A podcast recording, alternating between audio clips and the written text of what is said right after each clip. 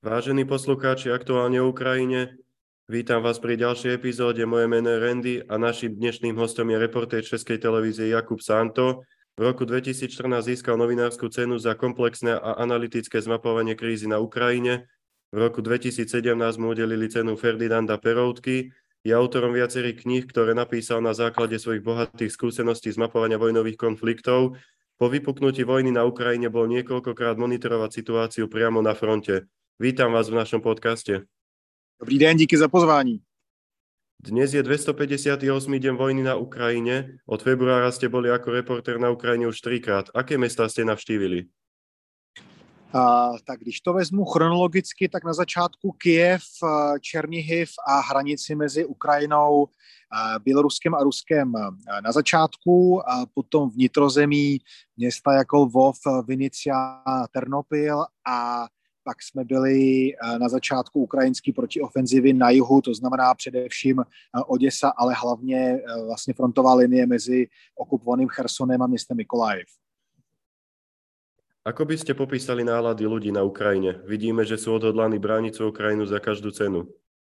No tak evidentně jo, eh, je tam, jako je tam velká houževnatost a je tam vlastně veliká pícha na to, co se daří eh, ukrajinské armádě, ale samozřejmě včetně mobilizovaných mužů. To znamená, de facto ta společnost je sama sebou velice překvapená a teď vlastně velice odhodlaná, že je schopná po tom začátku velice chaoticky, kdy uh, ruský uh, okupanti postupovali poměrně velmi rychle, takže prostě se podařilo je zastavit a dokonce na mnoha místech je zatlačit. Mluví se o tom, že se jim podařilo osvobodit větší část těch území, které Rusové na začátku dobili v období, řekněme, na začátku nebo na přelomu února a, a března. Takže to je, to je samozřejmě velká radost, ale vedle toho pochopitelně jsou, je tam, je tam uh, velký smutek nad těma uh, obrovskýma materiálníma a především lidskýma škodama těch, těch obětí. Rozhodně budou desítky tisíc, nemálo z nich civilisti a je tam úzkost a narůstající obavy z eh, přicházející zimy, která samozřejmě prověří tu soudržnost a houževnatost společnosti daleko víc možná než dosavadní průběh války. Vy Ukrajinu riešite už dlhšie. Ako sa Ukrajina vyformovala od roku 2014, kedy Rusi anektovali Krym? Teraz mali plán obsadiť Kyjev do troch dní, no absolutně zlyhal. No, já mám uh, naštěstí paměť ještě, jako která jde ještě malinko díl. Já jsem eh, poprvé na Ukrajině natáčel v roce 2004, když byla ta první revoluce, takzvaná oranžová revoluce, taky na Majdanu, která tenkrát nebyla tak krvavá, kdy vlastně poprvé Eh, část Ukrajiny a tehdejší eh, eh, projevila zájem o to odpojit se od toho kurzu, řekněme, pro moskevského, snažila se tedy nasměřovat se směrem na západ, kde se teda minimálně velká část Ukrajinců snaží být, což potom po deseti letech se ten kurz nebo během následujících deseti let trošičku měnil a potom vlastně proběhlo teda vlastně toto velký bohužel celkem krvavý odříznutí na Majdanu opět v roce 2014 bylo důsledek, řekněme, nějakého vnitřního pnutí. Ukrajina se proměnila neskutečným způsobem. V roce 2004 to byla jednoznačně ještě postsovětská země, prostě s, s, s, s obrovskou korupcí, s neúplně velmi nadějnou budoucností pro, pro mladou generaci. Revolucionáři z roku 2014 už byli opět studenti převážně, e, už byli jiní, to byla už nová generace, která skutečně už měla zkušenosti s, s pobytem e, v Evropě, ve Spojených státech, kdekoliv vlastně jako jinde a taky se od té doby, řekněme, dařila řada věcí, dařilo řadu věcí aspoň politicky skonsolidovat. A navzdory tomu, že samozřejmě problémy Ukrajiny nadále zůstávaly obrovský, samozřejmě oligarchy, oligarchové, oligarchizace Eh, eh, ekonomiky, která proběhla v 90. letech, je tam samozřejmě i nadále, nebo byla nadále enormní, ale když se potom podívám na Ukrajinu v době, kdy jsem tam natáčel na pátý výročí Majdanské revoluce, to znamená v roce 2019, tak všechno opravdu bylo na velice dobré cestě. Podařilo se po dlouhých a dlouhých složitých jednáních protlačit poměrně velmi tvrdý zákon proti korupci, dařilo se částečně, ne samozřejmě jako úspěšně, ale částečně vlastně prosazovat do, do reality. Ekonomika šla, šla nahoru eh, v některých oblastech samozřejmě pomaleji, v některých oblastech rychleji. Ta počáteční hysterie bezprostředně po majdanským, majdanský revoluci, po majdanském převratu, že bude zakázaná ruština, že skutečně na východě se budou muset všichni nebudou muset mluvit ukrajinsky, což některý radikální západoukránci Ukrajinci prosazovali, tak nakonec neprošla, neprošla eh, vrchovnou radou, parlamentem, takže vlastně došlo k nějakému nalezení nějakého modu Vivendi a skutečně všechno vypadalo, že sice možná pomalu, pomalým ukrajinským způsobem prostě, že jde nahoru. No a pak přišla prostě válka v roce 2022, která samozřejmě tu situaci zcela změnila. Zajímavý na tom je to, že ta retorika je taková, že v rámci toho ukrajinského toho rozdělení na východní a západní a řekněme na střední a jižní, což jsou opravdu ta země obrovská, co jsou veliký, veliký rozdíly, tak eh, dneska utíkají před, eh, nebo utekly vlastně jako první oběti, největší oběti ruské agrese. Jsou ty rusky mluvící Ukrajinci a ty, ta ruská menšina žijící na východě, na jihu a na severovýchodě země, který údajně rusové osobozují a to jsou, ty, to jsou ty největší oběti, což je vlastně jako nejenom paradox, ale jenom to prostě ukazuje, jak lživá je prostě ta ruská propaganda a zdůvodňování té agrese. A ako sa zmenili pohľady práve týmto ľuďom pred ruskou vojnou vo februári a po nej? Je to strašně individuální. Země uh, Ukrajina měla před, uh, před uh, tou ruskou agresí první, co znamená proti Krymu a proti Donbasu v roce 2014 měla 44 milionů obyvatel. Jo. Česká, Česká republika má 10,5 milionů, Slovensko má 5,5 milionů, takže dohromady se, když, když bychom to sečili, tak je to 16 milionů proti 44. Prostě je to obrovská země, nesmírně rozlehlá. Nedá se to úplně individualizovat, ale uh, velká část těch lidí, o kterých, o kterých mluvím, to má velká část lidí z těch území, kde museli utíct před boji nebo před okupací, mluvila o tom, že Eh, že se učí ukrajinsky, že nechtějí mít s Rusama nic společného, že to prostě byla chyba. Ale za, na druhou stranu i v těch oblastech, kam dopadají rakety, dopadají bomby, jsou lidi, kteří prostě eh, nadále se prostě nedůvěřují eh, současné ukrajinské administrativě a mluví o tom, že ve skutečnosti ty rakety, co na ně padají, tak jsou vlastně ve skutečnosti ukrajinský, nebo že skutečně Rusové je, je osobozují. Ale musím říct, že tohle je skutečně velice, velice minoritní hlas. Podľa akého plánu sa aktuálně riadí Putin, keď mu ten původný evidentně nevyšel?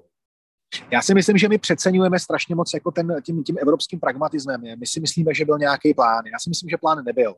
Byl plán na to udělat něco, byl plán prostě, řekl bych, takzvaně fluidně prostě reagovat na to, co se bude dít, kdyby bývala byla Ukrajina a Západ na začátku vlastně jako byli, byli vlastně jako ochotní akceptovat to, že Rusové obsadí nějakou ještě větší část Ukrajiny vlastně Eh, eh, tak možná, nebo, nebo řekněme, nebo polovinu, nebo kdyby, kdyby se možná ukrajinská vláda vzdala a tak dále, tak by se ten plán možná měnil, možná by se obsadila větší nebo menší část Ukrajiny. Já to nevím, ale pochybuji o tom, že něco takového je. Pochybuji o tom, že někde Putin spolu s, s ministrem obrany Šojguem, že mají někde nějaký plán, když se stane tohle, uděláme tohle, když se stane tohle, uděláme tohle. Oni prostě nahromadili obrovské množství o, o, zbraní a vojáků, obrovskou energii politickou, a ekonomickou. Připravovali se na to evidentně dlouhou dobu. Mluví se o tom, že rozhodnutí k tomu nějakým způsobem vpadnout na Ukrajinu padlo už někdy v létě roku 2021, ale to neznamená, že ten plán byl. Tak konec konců vidíme, že ten plán byl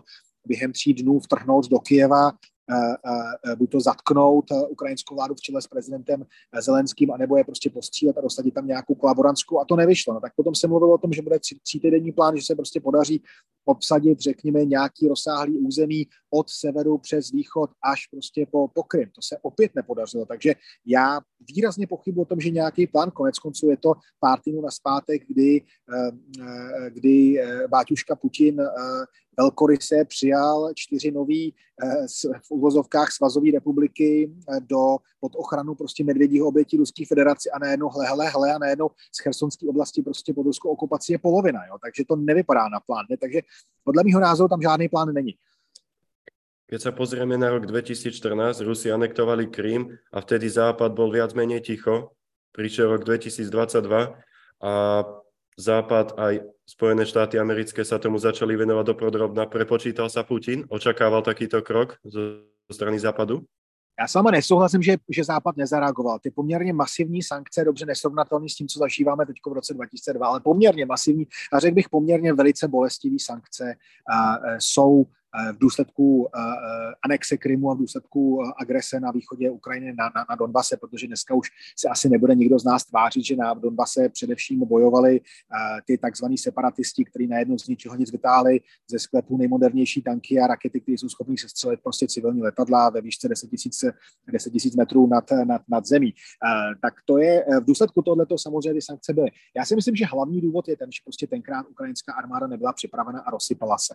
Rozsypala se na, na, na Krymu zcela a poměrně dlouhou dobu se vlastně sypala na tom východě. To znamená, Ukrajinci sami nedali dostatek času tomu zbytku světa, aby něco dělal. Ale ano, bez pochyby, my jsme se poučili a teď najednou jsme vlastně pochopili konečně, že to Rusko opravdu je země, která nectí uh, jedno základní zlatý pravidlo pováleční Evropy od roku 45 a to je, že ti, kteří spolu, či čím víc nějakou zemí obchodujete, tím mý ona bude inklinovat k tomu dostat se do nějakého válečního konfliktu s váma, protože by mohla přijít prostě o tu výhodu toho vzájemného obchodu. No a to se ukázalo, že minimálně v případě Ruska prostě neplatí. Rusko bylo ochotný obětovat řadu věcí. A teď k té vaší druhé části otázky.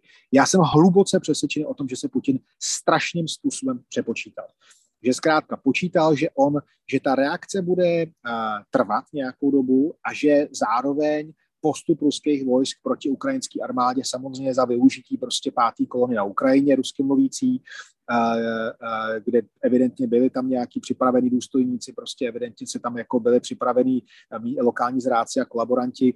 Takže zkrátka bude, že, že dobyde nějak, nějakou další část Ukrajiny a že ten západ, než se probudí, prostě tak bude postavený před takzvaně fait accompli. Jenomže se ukázalo, že žádný accompli nebude, protože prostě Ukrajinci se po několika málo prvních dnech prostě oklepali a začali prostě jim to vracet a najednou ta válka prostě jako trvala dost, dost, dost, jako dost dlouhou dobu na to, aby ten kolektivní západ byl schopný říct, tak to teda ne.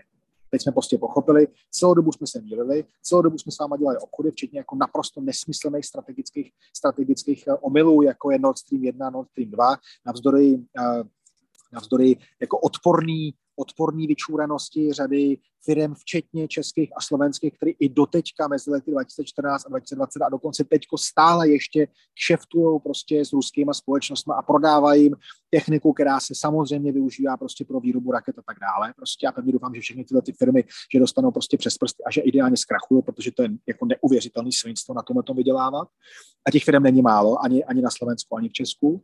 A, a nemusíme mluvit jenom o tom, tom samozřejmě řada evropských firm jako obdobně, eh, protože prostě ruský peníze jim nesmrdějí. A eh, ale že se zkrátka připočítal, protože ty sankce jsou tak hluboký, tak brutální, tak osobní, eh, co se týče té vrchušky, a hlavně Evropa prostě pochopila, že skutečně se energeticky nemůže a nebude spolíhat na Rusko. A Rusko nemůže vyvážet nic na západ, kromě kromě těchto těch věcí, kromě ropy a zemního plynu, protože jinak nemá vlastně co nabídnout.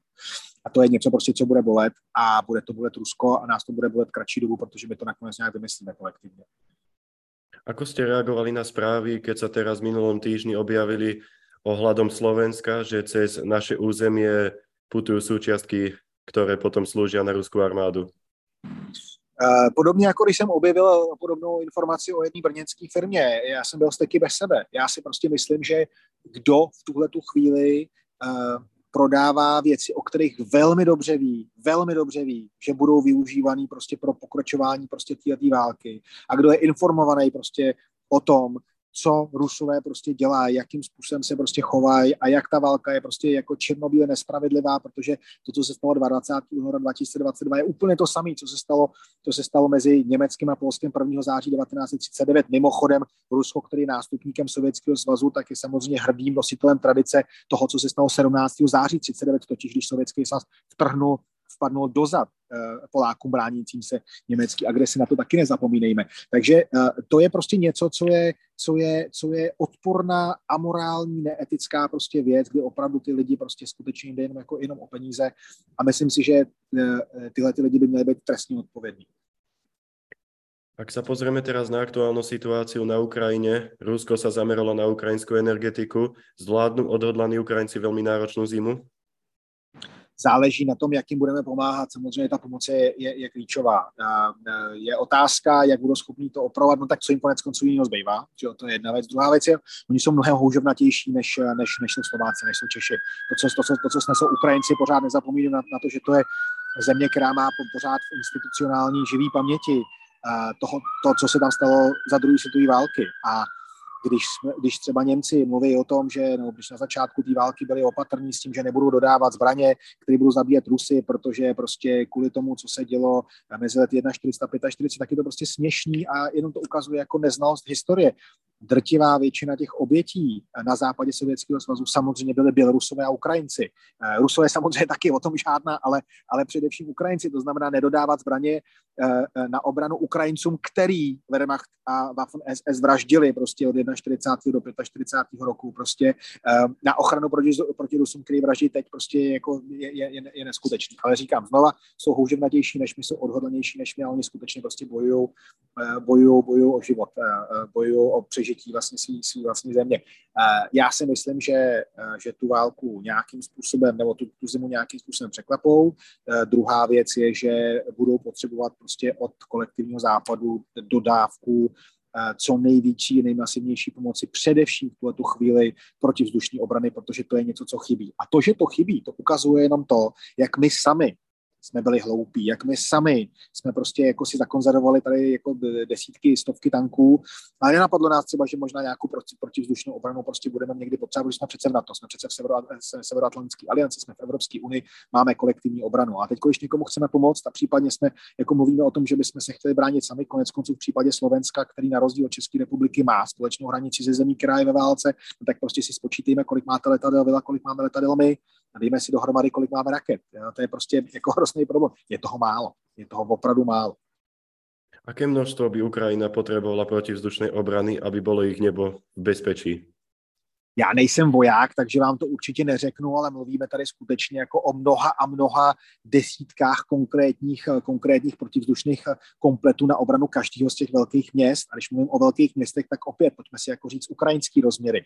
A, širší Kijev, nebo takzvaně jako velký Kijev, celá, celá kijevská metropolitní oblast má někde kolem 5,5 milionů obyvatel. Jo, opět celý Slovensko, prostě polovina České republiky. Jo, to není prostě jako malá Praha, malá Bratislava, malý Brno, malá Ostrava, malý Košice.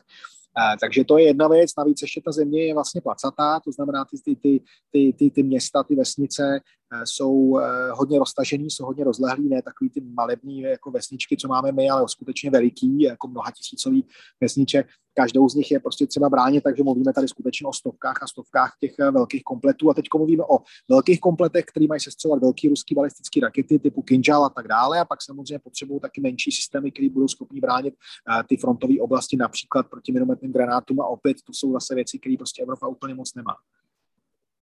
Ukrajinská vojenská spravodajská služba oznámila, že Rusko od začiatku vojny minulo 80% balistických strel Iskander. Dochádza Rusko raketová munícia?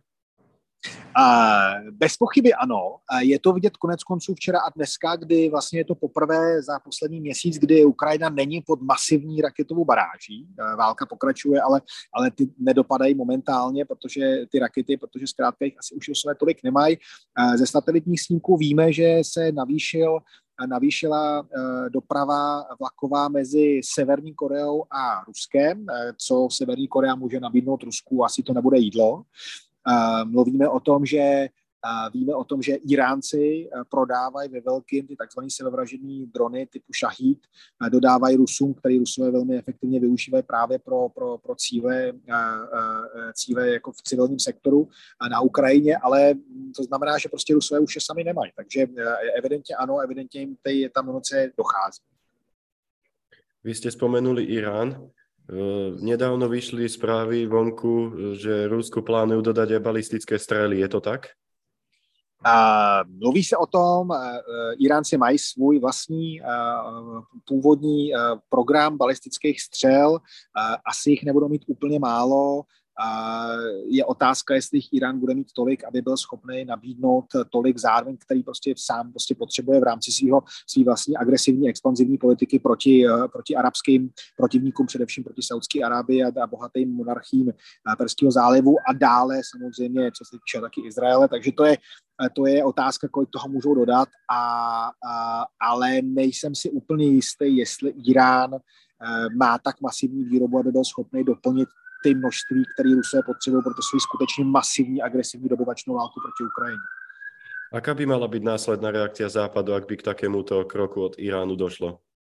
Jednoznačně větší sankce, jednoznačně ještě větší, ještě větší uh, izolace Iránu a především a myslím si, že tahle ta věc vlastně najednou teď hodně velkým způsobem se Iránu nehodí, protože Irán usiluje o to, aby se, aby se Spojené státy vrátily k té dohodě o iránském jaderném programu a v momentu, kdy, kdy, kdy Rusům začnou dodávat balistické zbraně, tak je jednoznačný, že právě omezení v oblasti vývoje a, a, a šíření balistických zbraní se stane součástí téhle nové dohody JCPOA a je dost pravděpodobné, že Irán na to nepřistoupí, no tak se prostě potom stane, že se ty sankce prostě jako možná ještě prohloubí prohloubějí a to, že eh, Irán ty sankce nechce, je jednoznačný, protože ho prostě bolej. Ozbrojené síly Ukrajiny oslobodili polovicu územia, ktoré Rusko obsadilo po 24. februári. Bude percento oslobodených oblastí naďalej raz, alebo sa počas zimy toto číslo zastaví? A je, určitě poroste, protože je jednoznačný, že se schyluje k něčemu velkému v chersonské oblasti. Ukrajinci nejsou hloupí, aby tam naskakovali jako na něco, co vypadá jako ruská, jako ruská prostě e, e, poziční obrana. To znamená, že sice se evakuovali lidi, ale ne, ne, neodešli o tam vojáci. Nicméně v chersonské oblasti jednoznačný je, že, že čím dál tím větší část západního břehu Dněpru na tom dolním toku před vlivem, předtím, než se, než do Černého moře, že bude i nadále eh, víc a víc osvobozeno eh, eh, ruskýma, pardon, ukrajinskýma, ukrajinskýma silama. Co se týče toho východu, tam se Rusové o něco naopak snaží, nasazují tam u Bachmutu velké jednotky, především těch nově mobilizovaných mužů. Jak se ukazuje, ty jednotky na to nejsou úplně dobře a krvácejí tam poměrně hodně na, na místech, kde naopak se Ukrajinci zakopali, takže je otázka, jestli se tady podaří Rusům nějaký průlom nebo ne ale já si myslím a pevně doufám, že Ukrajincům se bude i nadále dařit osobozovat své vlastní území od agresorů. Ako ste spomenuli už, ťažké boje sledujeme v okolí Bachmutu. Je to pre Rusov tak dôležité mesto, lebo majú tam obrovské straty, stojí im to za to? Víte, uh, už jsme slyšeli o v této oblasti uh, na západě Donbasu, jsme slyšeli tolikrát, že to je, že nějaký město je uh, strategická křižovatka a železniční a podobně. Mluvilo se takhle o Iziumu, mluvilo se takhle u o, o, jako o, o, o, o Lisičansku, prostě o Severodoněcku a tak dále. Každý to město je důležité a v každém tom městě je důležitá křižovatka silnic a železnic. Takže ano, každý to město je podstatný. Jestli zrovna Bachmut je jako tento místo toho průlomu, nejsem říkám, jak už jsem říkal, vojenský strateg, asi důležitý je, ale není eh, o nic víc důležitý než řada dalších měst jako v této oblasti. Je to tak, že zkrátka podobně jako dělali eh, Ukrajinci eh, v Severodoněcku a posléze v jeho dvojčeti v Lisičansku, prostě když ještě ustupovali, daří se tam prostě nechat Ukrajincům Rusy vykrvácet neuvěřitelným způsobem. Skutečně nám jsou opravdu jako stovky ztrát, prostě jako každý druhý, třetí den.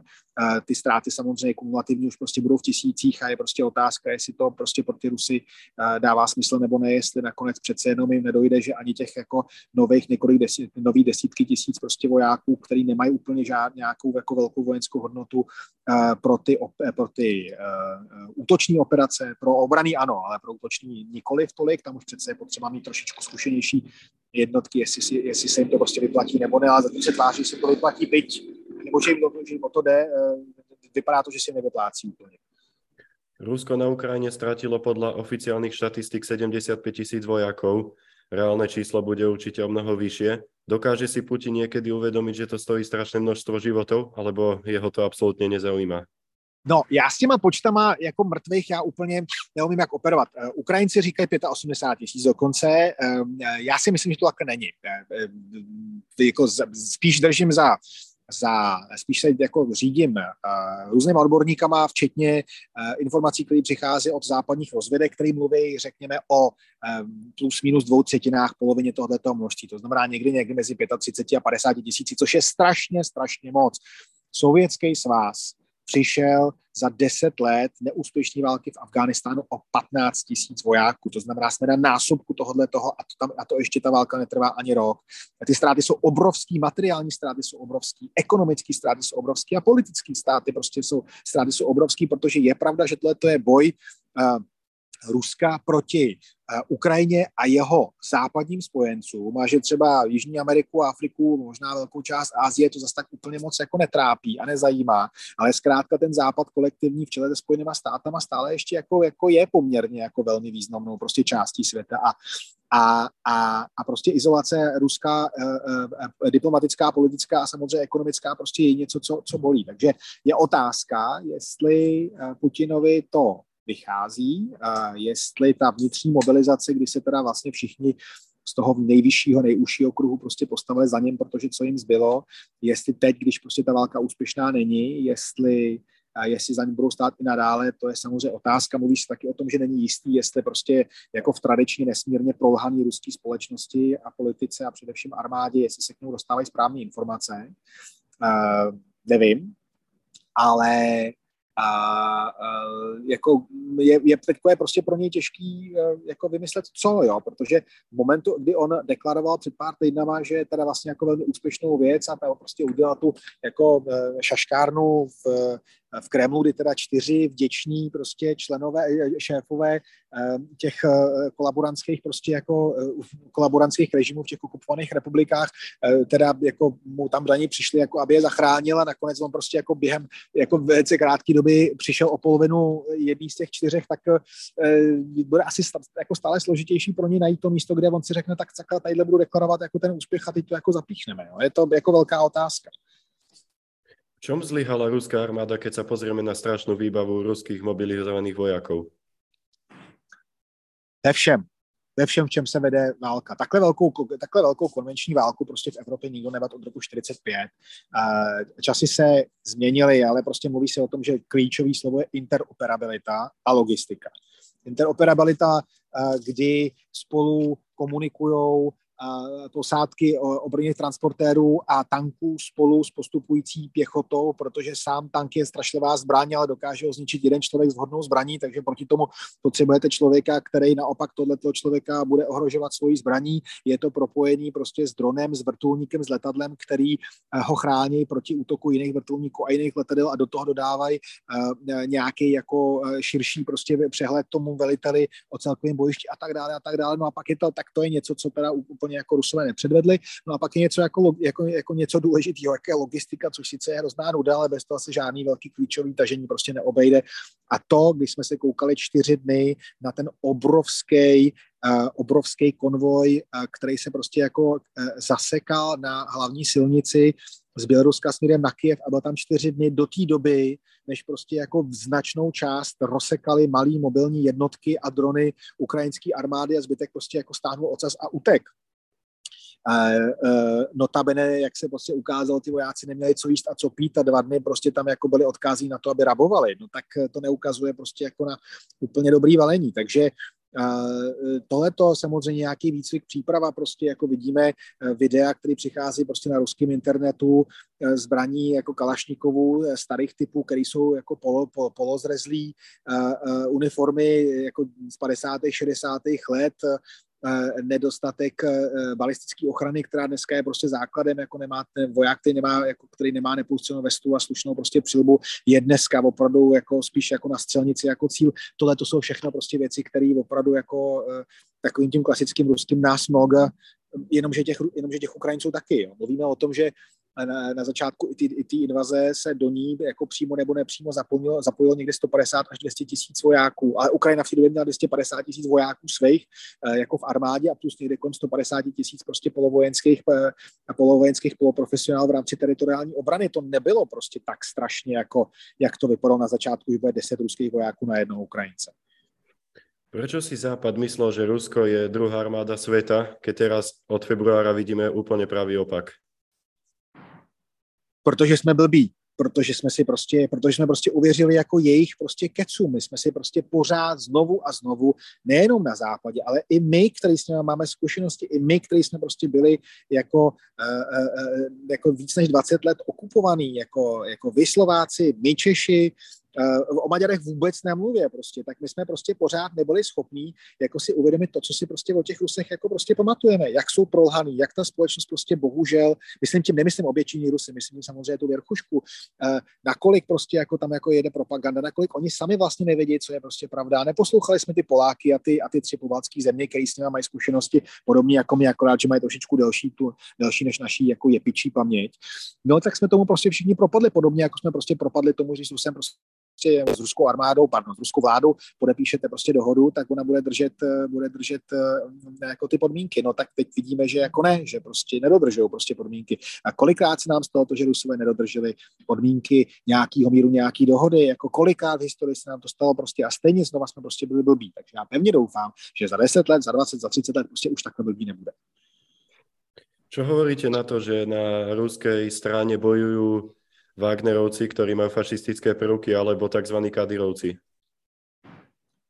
Tak Rusové berou, kde berou, že jo? Jako, uh, mluví se o tom, že Wagnerovci rekrutují uh, syrský dobrovolníky, protože nemají svých vojáků dost. Prostě vidíme, jak probíhá ta částečná mobilizace, kde, uh, kde jako těch Rusů, Rusů zase tak úplně moc není, ale vidíte tam prostě jako spoustu lidí z Dagestánu a, a jako z dalších, dalších oblastí, kde jako nej, nejsou, není ruský etnikum většinový, takže vidíte, že si z toho asi nějak jako dá vyplatit a že to vlastně možná trošičku jako etnicky bude jinak než úplně spravedlivý a tak dále. Zkrátka oni prostě nabírají, kde můžou a to, že prostě tam jako posílají Wagnerovci a prostě tam prostě jako přijali Kadyrovci, který jsou tam opravdu jako, jako světu prosmích, protože to už nejsou ty tvrdí Čečenci, který eh, jejich tátové, který bojovali proti Rusům v první a v druhé čečenské válce a jsou to prostě jako vymydlení chlapci s, s hezkýma uniformama, který se točí na TikTok, jak střílejí prostě jako do, do křoví, eh, tak toho úplně moc nezmohli, no. Môžeme očakávať zo strany Bieloruska zapojenie sa priame do vojny? Je to velká otázka a myslím, že to je součástí opravdu velmi silného pnutí v rámci Běloruska jako takového. A je to součástí pnutí mezi Lukašenkem a mezi, a mezi Putinem. Putin by samozřejmě hrozně rád, aby Eh, vstoupili běloruský vojska na, na území eh, severní Ukrajiny, protože tím pádem museli vázat samozřejmě poměrně velký síly Ukrajinců, který prostě by potom chyběli na jihu nebo na východě, ale ukrajinská armáda se odhaduje, že má prostě pouze několik málo desítek tisíc vojáků bojeschopných, což není úplně málo a není to nic asi, co by úplně zásadně mohlo něco prostě měnit. A Bělorusko evidentně do tohoto konfliktu se zapojovat nechce, jakkoliv. Samozřejmě Bělorusko je součástí prostě té agresivní útočící strany, protože zkrátka prostě svoje území poskytlo pro, pro, pro, pro tu počáteční agresi a i nadále je připravený jako, jako tak, tak konat. Takže prostě Bělorusko je součástí té útočící agresivní koalici, jakkoliv jeho vojáci zatím na území Ukrajiny nejsou a myslím si, že si to nakonec Lukašenko jako, jako dvakrát rozmyslí a že on sám vlastně o to nestojí úplně. Ak by zautočili, určite by to asi nebolo tým smerom ako prvýkrát z územia Bieloruska. No tak Bělorusové by museli zautočit z Běloruska, protože než, než by jako se dislokovali běloruský, běloruský vojska, tak by se museli jako někam posouvat. A dneska jako, jako vozit, uh, vozit uh, loděma zásoby a vojáky nebo letadlem jako na Krym je relativně nebezpečný, komu by se tam chtělo. Je to v dostřelu, prostě velká část Krymu je v dostřelu dneska prostě, no, minimálně ta severní část je v dostřelu uh, těch, těch nových zbraní, který, no, nového dělostřelectva, který dostávají Ukrajinci, dislokovat je jako na východ. To by jako nedávalo by to smysl. Smysl by to logicky dávalo spíš podle mě, jako like, eh, bych si myslel, že by smysl mělo zautočit z běloruského území tak, aby právě, řekněme, na, na, na území jako severní, eh, severní hranice Ukrajiny, která je s Běloruskem poměrně velmi dlouhá, tak aby tam musela Ukrajina prostě převa, jako, eh, přesunout velké jednotky, ale opravdu to v tuhle chvíli jako nevypadá, že by Aleksandr úplně do toho chtěl jít. Aká početná běloruská armáda? Na papíře eh, je jako jedno číslo, ale odhad je, co jsem viděl naposled, že bojeschopných jednotek tam někdy mezi 45 a 55 tisíci mužů. A jejich vojenská technika kvalitná, alebo je podobná ruské? Tak jako rozhodně bude horší než ruská, že jo? protože prostě jako rusové samozřejmě, pokud nejsou, pokud jako v tuhle chvíli rusové uh, uh, přesouvají prostě uh, na, na frontu uh, tanky jako konstrukčně ze 60. 70. let, dokonce z 50. let, uh, ty T2 60 prostě a, a podobně, tak uh, si nemyslím, že by úplně jako mělo Bělorusko k dispozici od Rusů prostě tisíce tanků T80, 90 nebo armaty. Čo môžeme očakávať v najbližšom období? Preca ide zima. No tak teď ještě před náma je takzvaná Rasputice, což je období teda jako dlouhých dešťů, eh, který rozmáčejí ty pole, prostě to znamená, že bojovat jako než to zmrzne zase bude možný pouze po silnicích, což bude samozřejmě problém, eh, takže já to vidím spíš na ty poziční boje, eh, dělostřelecký souboje jako v oblasti Chersonu. Ukrajinci se tváří, že se tam připravují na nějakou velkou ofenzivu, ale to už připravovali jednou a pak prostě došlo k tomu neuvěřitelně rychlému průlomu na východě, prostě jak dobytí Izjumu, nebo osvobození Izjumu, takže prostě otázka, otázka a pak samozřejmě eh, jako bude po několika málo týdnech prostě začne mrznout a pak zase pole zmrznou a ta válka prostě bude zase moc na poziční prostě pokračovat, ale obecně to bývá, že i v moderních válkách eh, zima bývá jako období, kdy kdy minimálně ty pozemní boje bývají, bývají trošku jako menší, trošku umírněnější, protože trošku jako si berou obě ty strany trošku jako tu zimu na oddech, aby na jaře začala zase začaly nový jarní ofenzivy. Já to vidím na to, že ve zrychlený, ve, ve zrychlený míře budou dodávány ty velký protivzdušní systémy ze západu Ukrajině, tak aby byla schopná bránit tu infrastrukturu a byla schopná nějakým způsobem relativně slušně prostě přežít tu zimu. Ukrajinci sú čoraz bližšie k centru mesta Kherson. Dokáže Ukrajina oslobodit toto mesto?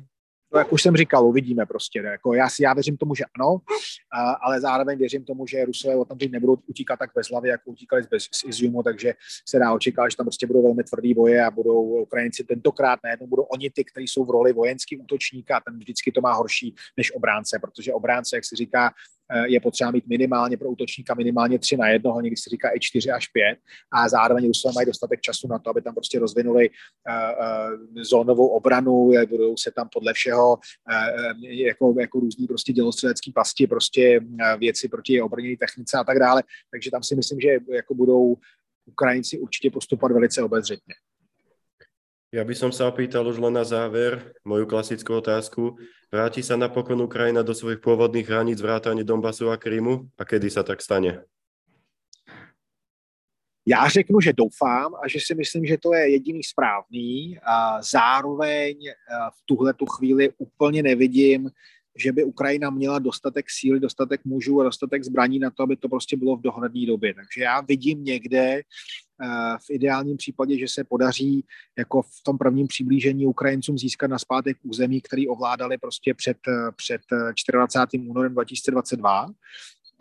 A a co se týče Donbasu a co se týče prostě Krymu, jako to je otázka. Jako v každém případě jsou to území, které prostě podle mezinárodních smluv, včetně podle Budapešského uh, memoranda, který Rusové samo, kterým Rusové samo, Rusko samo se zavázalo garantovat ukrajinský území, tak eh, že jako jsou ukrajinský ty území, že prostě mají být ukrajinský, ale uh, myslím si, že to je jako v nějakým spíš střednědobém horizontu jejich návrat jako pod ukrajinskou suverenitu. Ďakujem, že ste prijali pozvanie do nášho podcastu Aktuálně o Ukrajině a poskytli ste nám vaše skvělé informácie. Díky za pozvání, hezký den.